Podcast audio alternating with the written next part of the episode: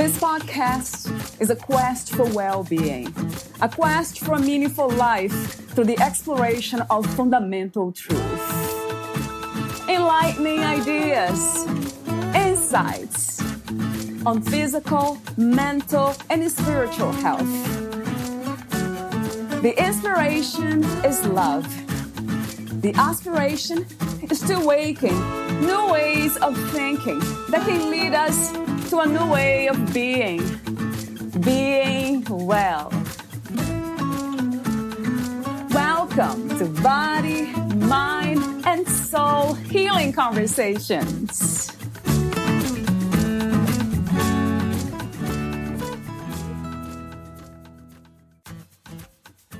To avoid an unpleasant experience, you can create protocols. These are rules that you create and live by decisions you make in advance. The Old Money Book details how anyone from any background can adopt the values, priorities, and habitats of America's upper class in order to live a richer life. This entertaining and informative work reveals for the first time the core values that shape the discreet but truly affluent old money way of life. Author Byron Tully then details how old money does it offering time tested advice on everything from clothes and cars to finances and furnishings. Whether you're just starting out or starting over, the Old Money book shows you how you really can live better while spending less. Valeria Teles interviews Byron Tully, the author of Old Money, New Woman How to Manage Your Money and Your Life Secrets to America's Upper Class. Byron Tully is the author of The Old Money Book How to Live Better While Spending Less Secrets of America's Upper Class, as well as Old Money, New Woman How to Manage Your Money and Your Life, and The Old Money Guide to Marriage. He is the curator of the Old Money Book blog, which has been visited by more than 1 million readers since 2014. He lives with his wife in Paris and continues to write. Meet Byron at theoldmoneybook.com. Here is the interview with Byron Tully. In your own words, who is Byron Tully? Um, Byron Tully is an author, um, and he writes a, primarily about the old money culture uh, in the United States and around the world, um, and basically trying to uh, get a message out about old money values um, and how old money people live and how, how anyone can adopt that lifestyle um, regardless of what background they're from. What inspired you, Byron, to write about old money culture? Um, it really happened a few years ago after the 2007 2008 financial crisis. Um, my wife and I were living in Los Angeles, and when the financial crisis hit, we watched friends of ours and acquaintances and colleagues who were apparently, by all visible outward signs, very affluent and doing very well. They had the car, they had the McMansion, they had the jewelry, they had the clothes. But when the financial crisis hit, in about three to six months, and even two or three years later, before things really started to come back with the economy, we saw a lot of them really suffer um, because they were, in actuality, living paycheck to paycheck. And they, they had the lifestyle, but they didn't have the spending habits that some of our friends in Boston had who were from more established families, lived a more discreet, kind of under the radar lifestyle. And our friends in Boston, their lifestyle didn't change because they drove secondhand cars, they dressed conservatively and very modestly. Um, they didn't spend more than they earned. They didn't have themselves in an unsustainable lifestyle where every penny was going to a mortgage or going to a car payment or going to a credit card payment. And we saw that contrast. And, you know, I sat there, you know, in my living room a lot of times and I had friends who were, you know, had the Rolex, they had the Audi, they had the, you know, the nice apartment. They were taking two and three and four vacations every year. And they're sitting there in the living room going, man, I don't know what I'm going to do next month. And so I, you know, after a, a, a, a, lot of soul searching, I said, you know what? I've just got to write about this. I've mm-hmm. got to. I've never, I've never written a book before, and I said, I've, I've got to write about this. I've got to articulate what what values and priorities and habits my friends in Boston and some friends over here in Europe had that protected them and gave them a higher quality of life, not just a standard of living, but a higher quality of life and more security, you know, financial and, you know, but obviously emotional security to be able to kind of go with the flow and not be, you know, they, they lived a different life. And so I said, okay, I've got to write about this. I've got to share this with people because most of it is not centered on how much money you have it's it, it yes it, you know old money requires money. If you're going to be old money you have to have money.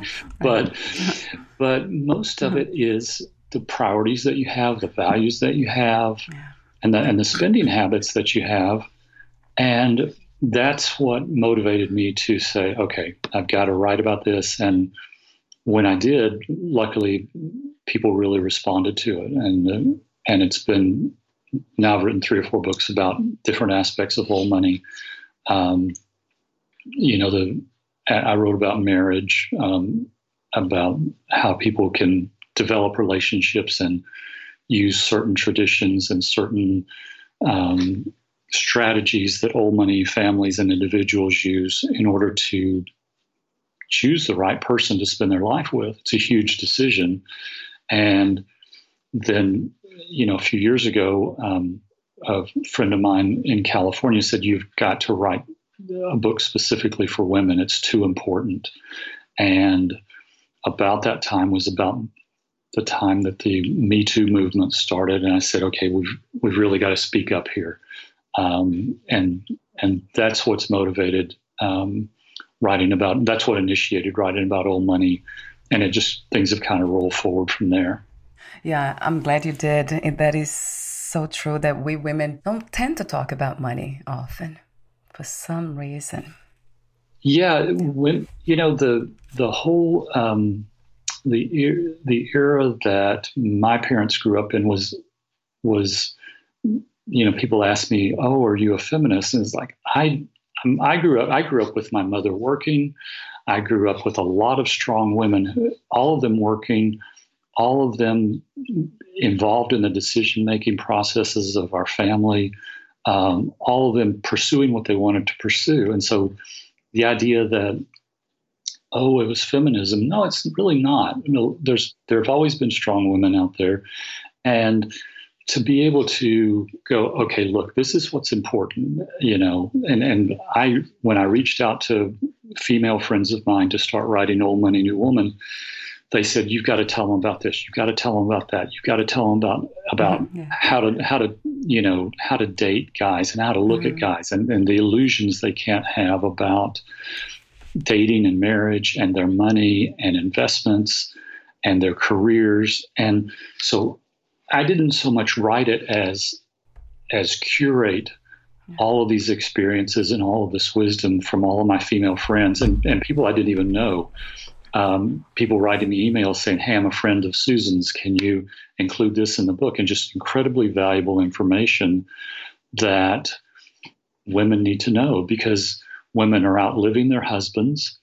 They're, man- they're managing more of their money. They're making all, you know, they're making 90% of the buying decisions for their household, you know, and there, there's a huge amount of power regardless of whether a woman is single or married or has children or whatever her situation is, there's a huge amount of power there.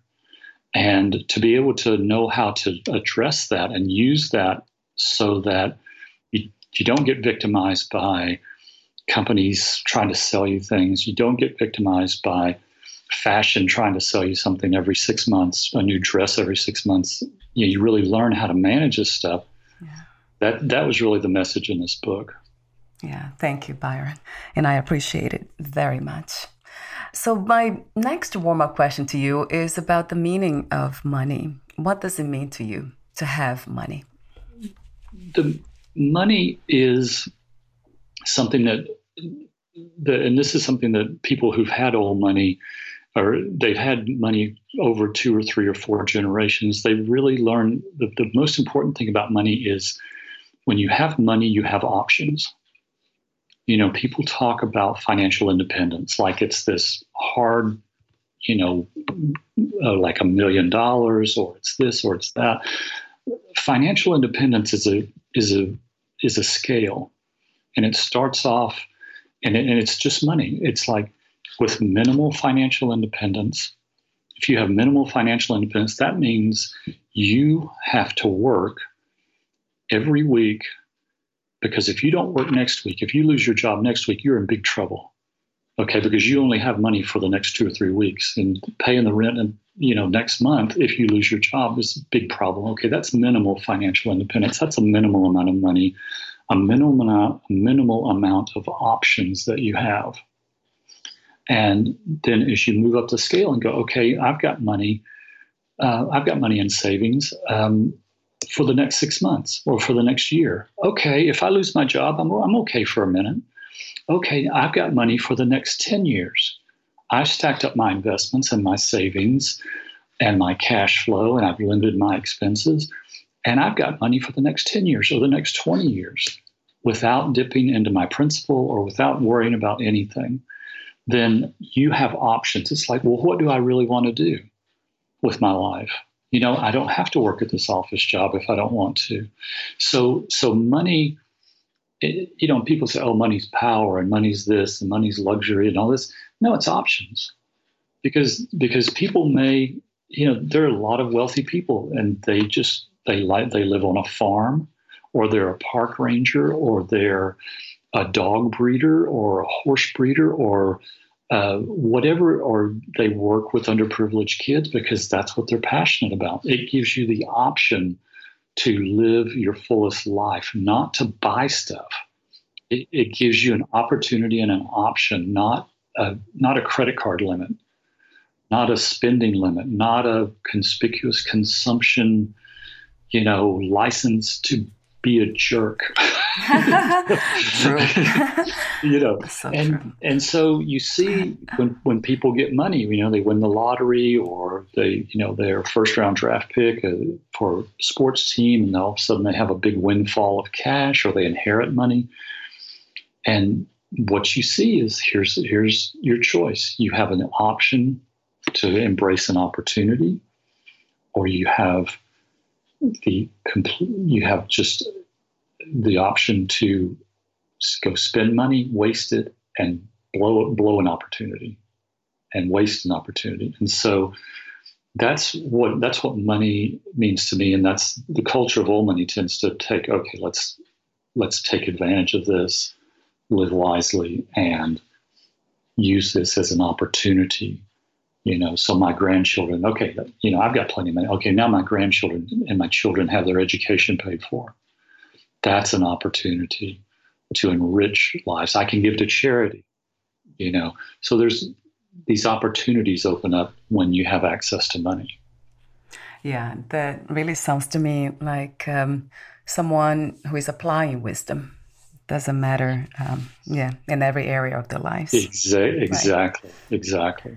so, my next question, the warm up question, is about success. How do you define success these days?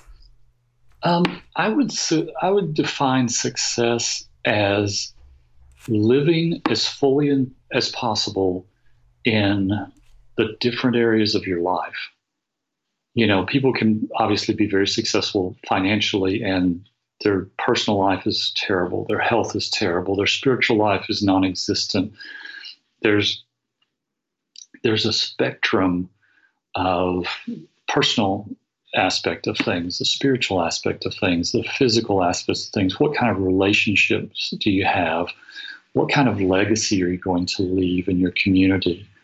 You know, how do how do people speak about you, people who you can't do anything to, and you can't do anything for them, you can't do anything to them. How do they speak about you? You know, that that 360 degree view is what I see. Okay, success. You know, and are your goals constructive? You know, are you going to try and make a billion dollars but destroy the planet in the process by polluting? You know, there there are all these different facets to it. It's it's a Rubik's cube that I think most of us spend our life, you know, turning around and going, "Oh, I got to get the green over here, I got to get the red over here." yeah. oh, yeah, I'm not really good on my uh-huh. spiritual side. I need to work on that, and you kind of uh-huh. keep turning this Rubik's cube around. Yeah. And but that in itself, that process of being aware and then move and moving to correct something or enhance something or get better at something or you know have less of a temper you know and and not be as fearful whatever it is that you have this awareness about working toward that. And you know there was a there was one guy i read years ago and he said hey why don't you join us in the true nobility? And the, the person he was talking to said well, what's the what's the true nobility? And he said to be a better person tomorrow than you are today. He said that's what we're working on join us.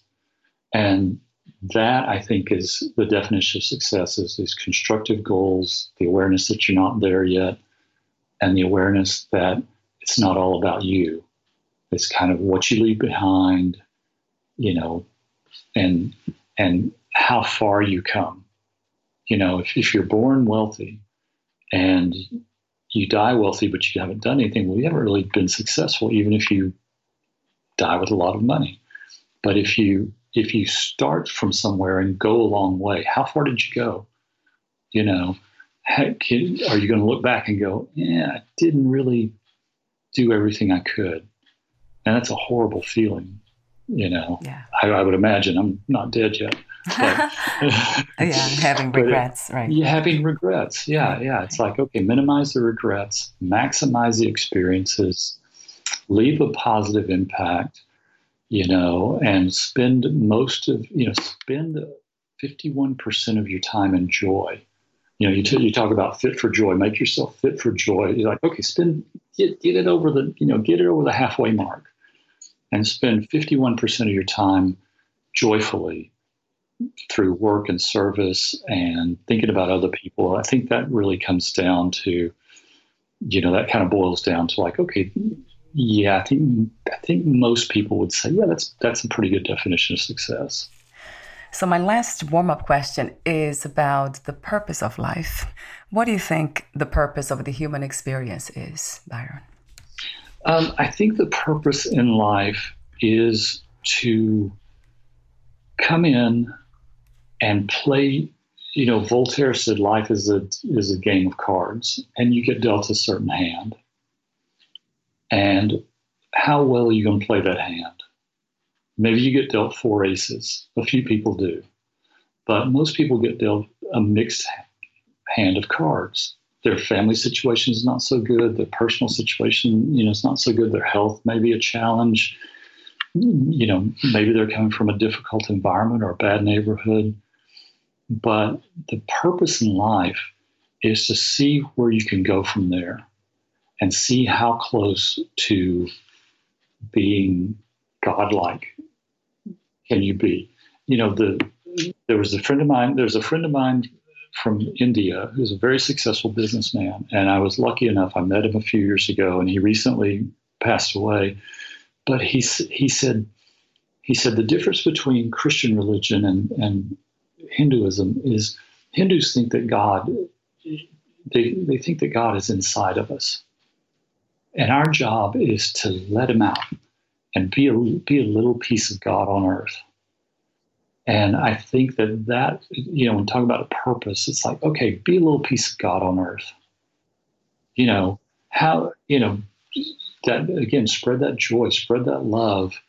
But if it's like, if it's, if it's owning a business and, and providing people paychecks or teaching kids at school and and giving being that one teacher that you know every, every kid that's now an adult has one or two or maybe three teachers that they remember and if your purpose in life is to teach be one of those teachers that kids come back to at the end of their life and and hunt you down and say mm-hmm.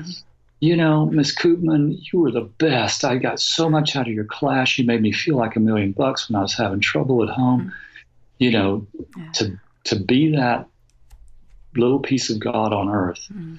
I think is, I think across the board, if everybody just took that motto and tattooed it on their forearm, right. I, I, think, I think that that would idea. be, yeah, I think that would be the, def, the the purpose in life.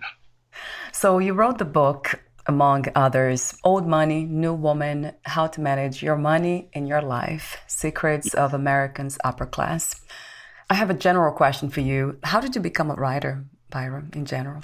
Um, it was I, my mother says that it's in our DNA. Um, my um, my grandfather was a newspaper publisher, and a lot of my uncles were journalists and editors and publishers. So it kind of runs in our family, um, and it's just something I've always done and I've always been good at.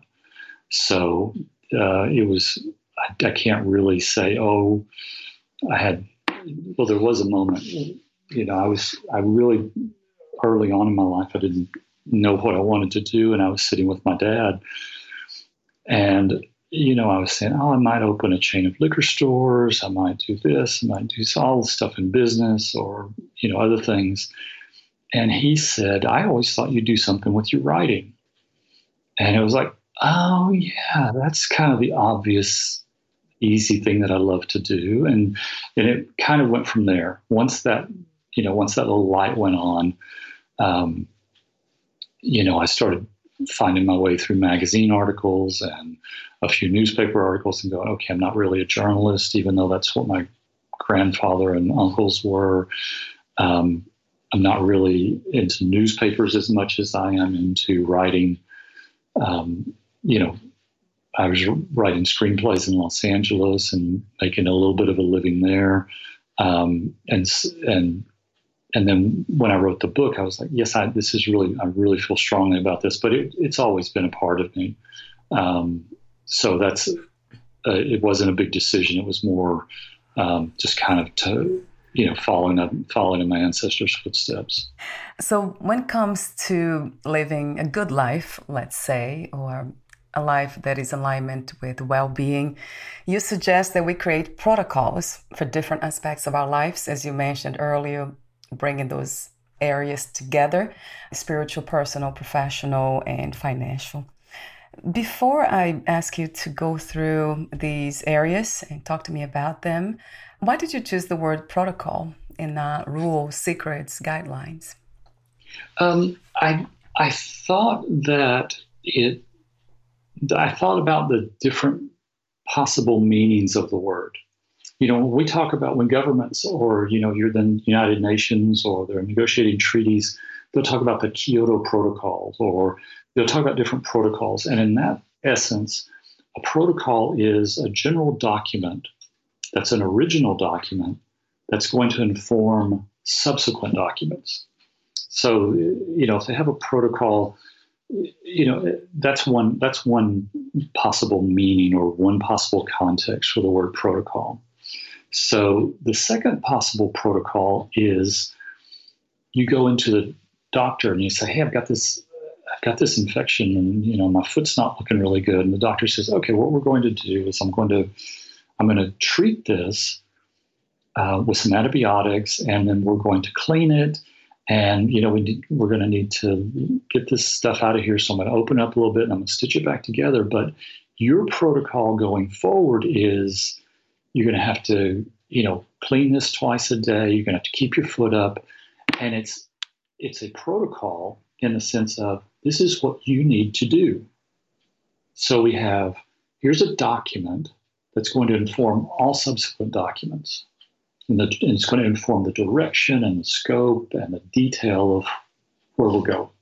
That's the, that's one protocol. And the second protocol is this is what you're going to do on a daily basis. So in those two definitions, you know, which you'll see. And if you look in the dictionary, there's, okay, protocol. Here's what it could be. Here's what it could be. Here's what it could be. In those two, I thought that's what I'm talking about. I'm talking about an original document, with, let's say, the, like the Ten Commandments in the Bible. You know, here's an original document that informs basically uh, every law that we live under in the United States or in Europe. Don't steal, don't kill people. all of our all of our subsequent legislation pretty much revolves around this original document. And so when when people create uh, protocols for themselves, they're creating an original document that's going to inform subsequent behavior, really.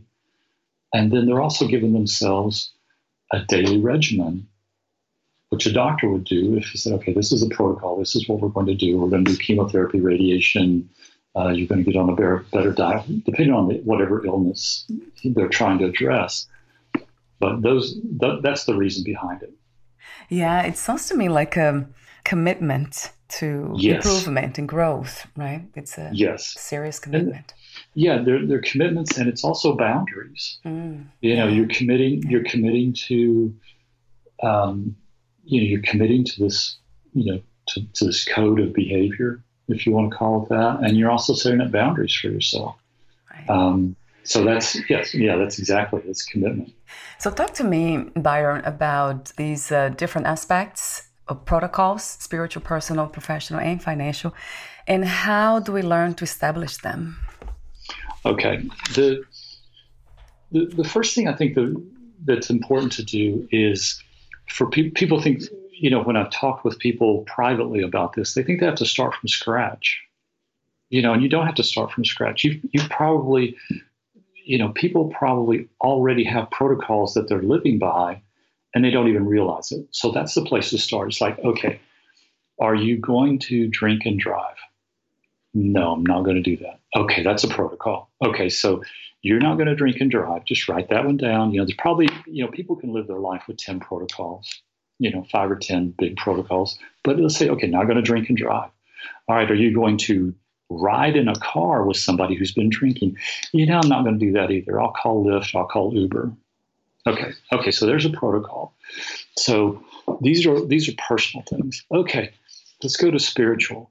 So what are you doing spiritually? Well, I'm going to church, or I'm meditating, uh, or I'm reading up on a new religion that I'm interested in. I'm, I'm trying to be a better person every day. Okay, so what's involved with that? Okay, you you want to go to church every day you want to meditate every day, you want to read a book about spirituality and kind of get more in touch. Okay, so just write down two or three things into that category that you want to do and and when you're going to do them.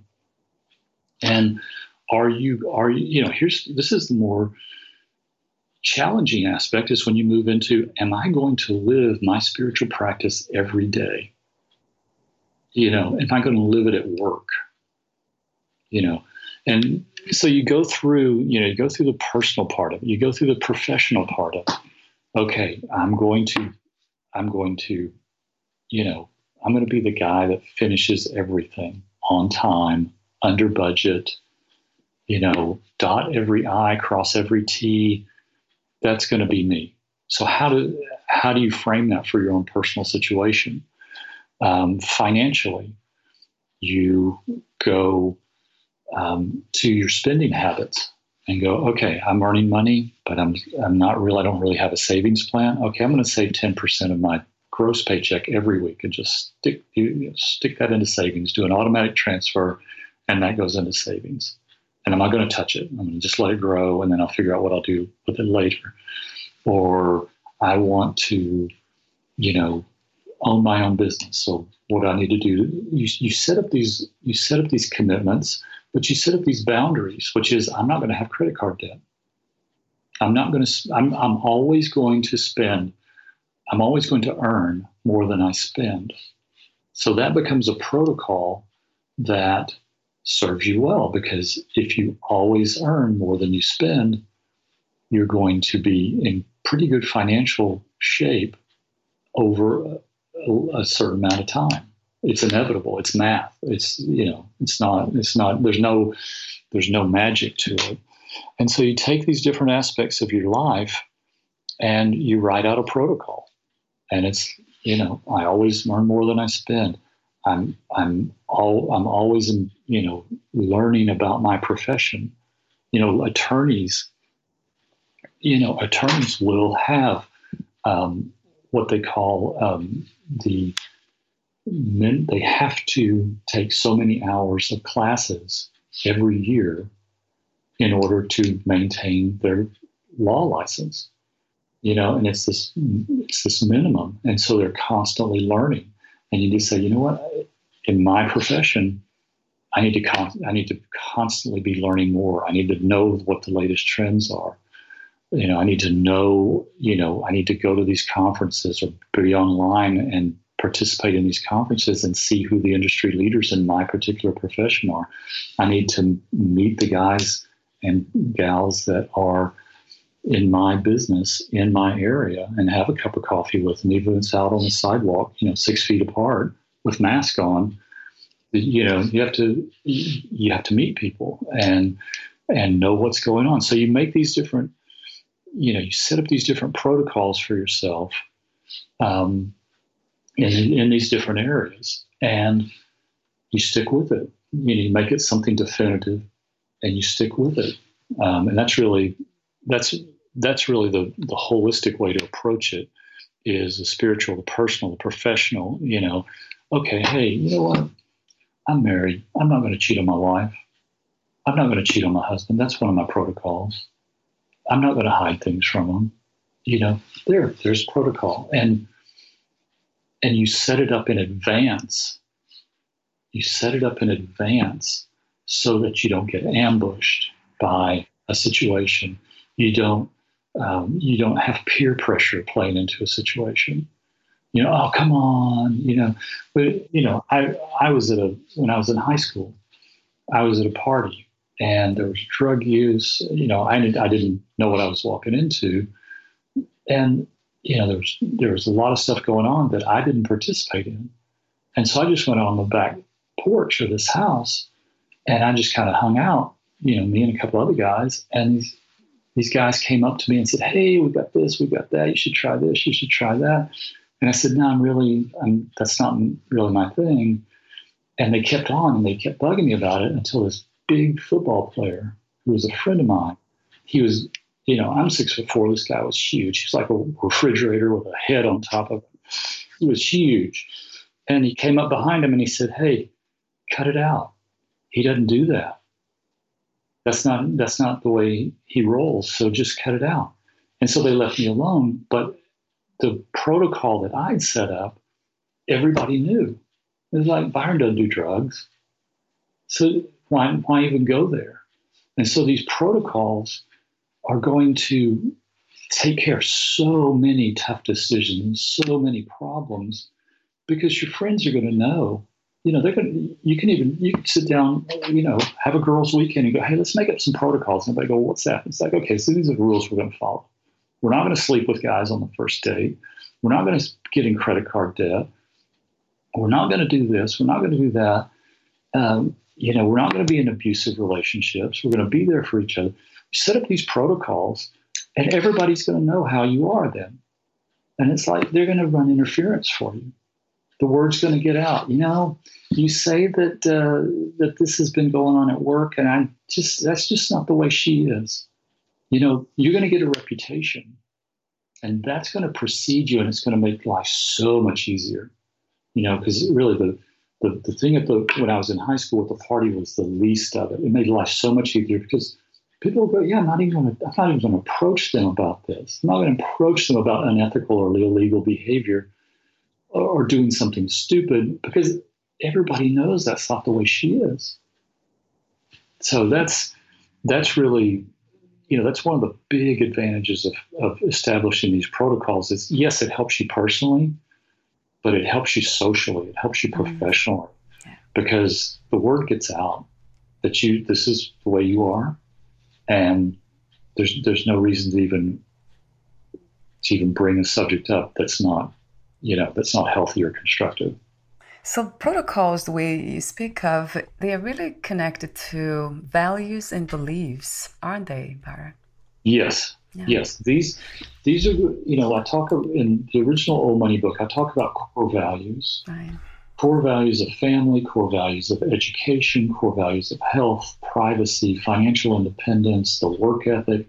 These are core values that help people, yeah, they help people create and preserve wealth, but they also create a quality of life, a certain quality of life that is really desirable. That's really what everybody's looking for, and a sense of meaning, a sense of purpose. And and these these protocols act as the framing for those values.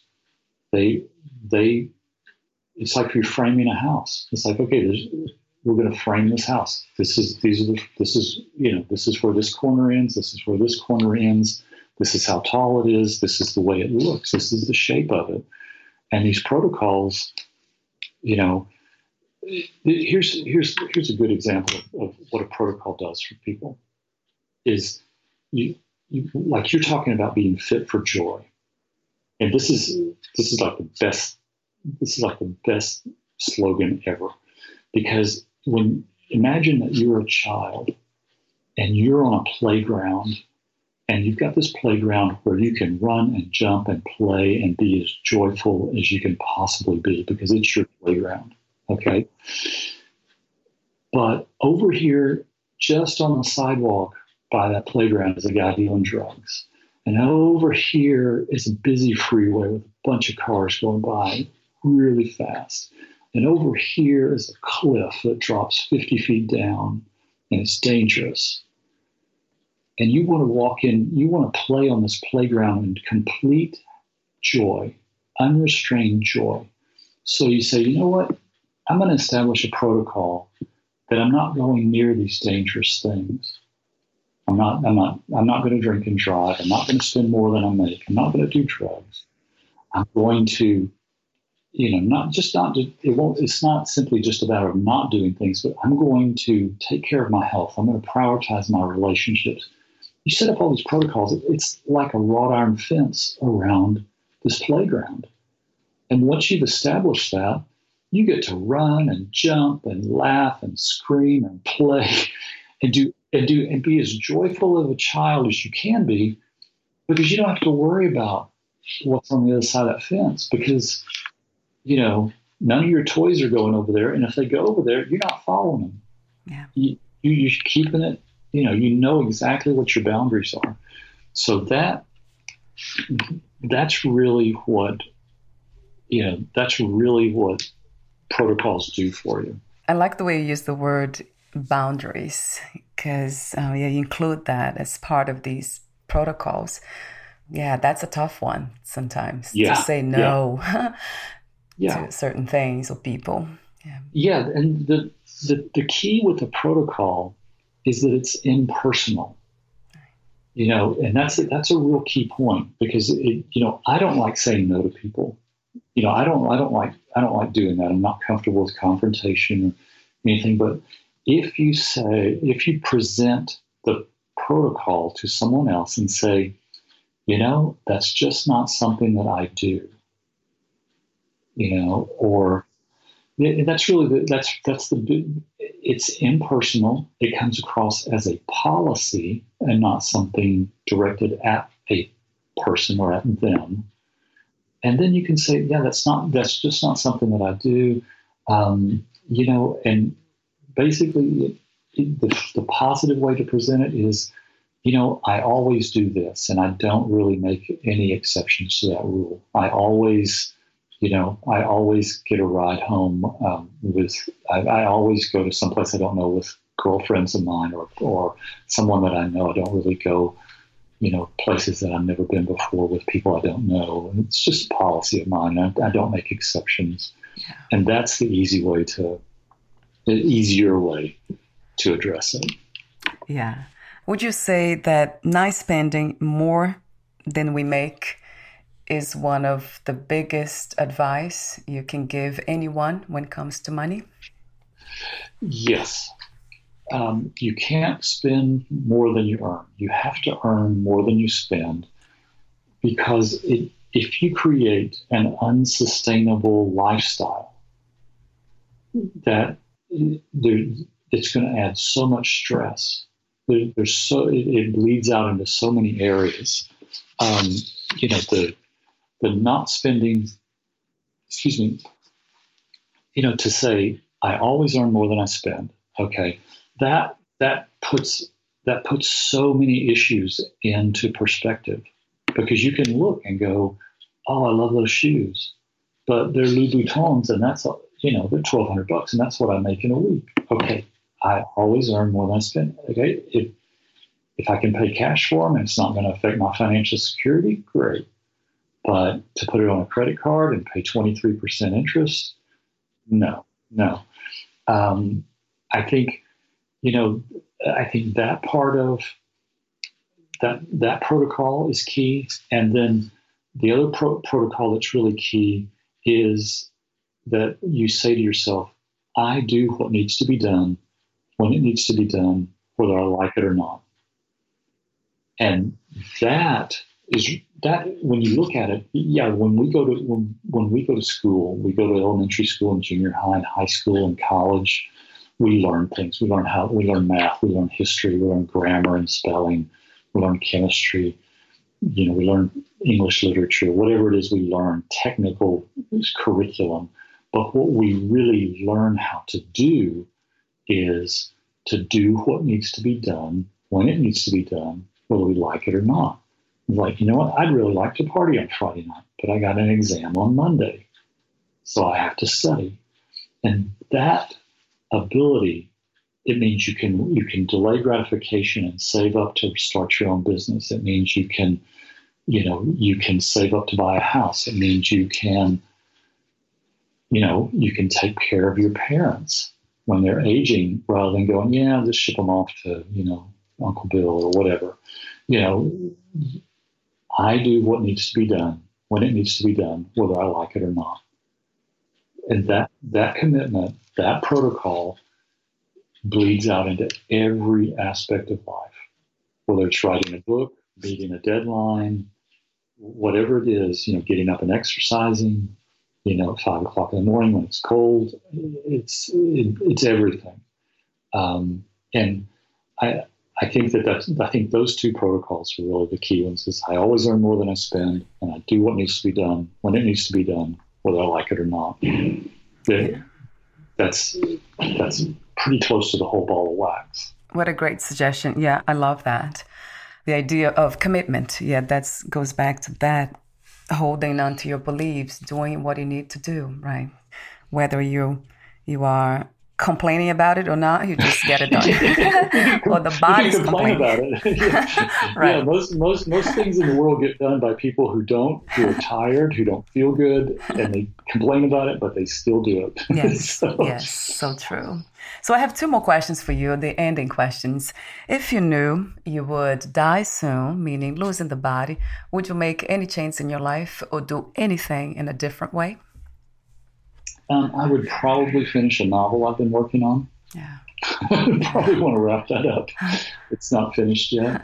Um, but I, I, other than that, um, I really wouldn't because I'm, I'm really living that way mm. a large percentage of the time right now. Um, because I, you know, one of the things about aging is you start to get perspective on things and you know, a friend of mine's um, mother died last year, and I flew home. Uh, you know, I flew home for the wedding. I'm sorry for the funeral. I flew home for the funeral, and you know, when I saw my friend, I've known him for 50 years, and I said, you know, I said, I love you, man. I know it's a tough time. And he said, I love you, bro. And he said, you know what? And, and he lives in Texas, and I live here in Paris. And he said, every time we talk to each other, every time I talk to you on the phone, I'm going to tell you I love you because life goes by so fast. He said, I, I talked to my mom on Sunday. She died on Wednesday. And, and so there, there have been all these difficult experiences I've had that, you know, kind of keep that carpe diem mindset you, you know, right in the forefront. So that I'm not really doing, I'm not really not doing things that I would do if I knew I was going to die in three months or six months. Um, I'm, I'm kind of like, yeah, this is what I want to do today. I'm fine if I die tomorrow. Um, and that's really, that's really, I'm, I'm lucky enough to be able to live that way right now. Yeah, that's a, great answer to that question. Uh, that means you have been living this regretless life, really. Pretty much. pretty much, very close to it. Yeah, I would say 100%. Yeah, yeah. And if you are aware of that, those the remaining percentage, that's even better. so you can do something about it. And the last question is what are three things about life you know for sure as of this moment? You know, I know very confidently, very certainly that you you there's so few things that you can go back and fix. Once they're once they're in the past tense, they're past. You know, you, you, you, there's so few things you can fix. Um, that's the first thing. Um, the second thing would be that you, you, I don't think that you, you know, people say, oh, you can do anything in life. I think you can do what you were put on this planet to do. And with, within that niche, potential is unlimited. You know, if you, if you want to be a teacher and you want to touch kids, I don't think there's any limit to how much impact you can have on those kids. Or if you want to be a doctor, or if you want to be a research scientist and come up with a with a cure for whatever, you know. But I, you know, if you're five feet tall and you're short for your weight, and you say, "I'm going to be a star in the NBA," I, you know, be a pro basketball player, I, I don't think that that's a plan. But that, and, and I guess the third thing would be um, that I'm not really sure about that much. Mm. there are very few things I'm really certain about. Um, I leave a lot of slack, a lot of play because every time I say, yeah, I'm, that is always the way it is, that's never the way it is, then you know you're just setting yourself up to have a new painful experience. Mm, so, yeah, so I guess those would be the three things. Thank you so much, Byron, for sharing your wisdom. Thank you very much. I really, you know, I, I really, I'm really excited about, you know, the good that you're doing and the the positive message that you're sharing with people. And I just, I wish you continued success, you know, in doing it. Thank you so much. I really appreciate what you do too and your fun presence. I call it spiritually fun because everything is spiritual to me. Thank you. Where can we find more information about you, your books, products, services, and future projects? Um, if you go to, um, if you type in the Old Money Book, um, you'll find an Amazon uh, um, product listing, and, and the same thing for Old Money New Woman. You'll find the Amazon product listing where you can pick up the books. And if you simply want to read more about old money and different subjects of different things that I talk about on the blog, um, the if you go to www.theoldmoneybook.com, um, we've been going. The blog has been visited by I think about 1.2 million people over the past six years. So we've had a lot of fun it's been very popular, and uh, it's just been a really great forum for people to talk about uh, old money and other things. So those are the two places: Amazon and theoldmoneybook.com. Wonderful. And they will be listed on your podcast profile too, these links. Oh, thank you so much. Thank you, Byron. We'll talk soon. Bye for now. Take care. Bye bye. Thank you for listening.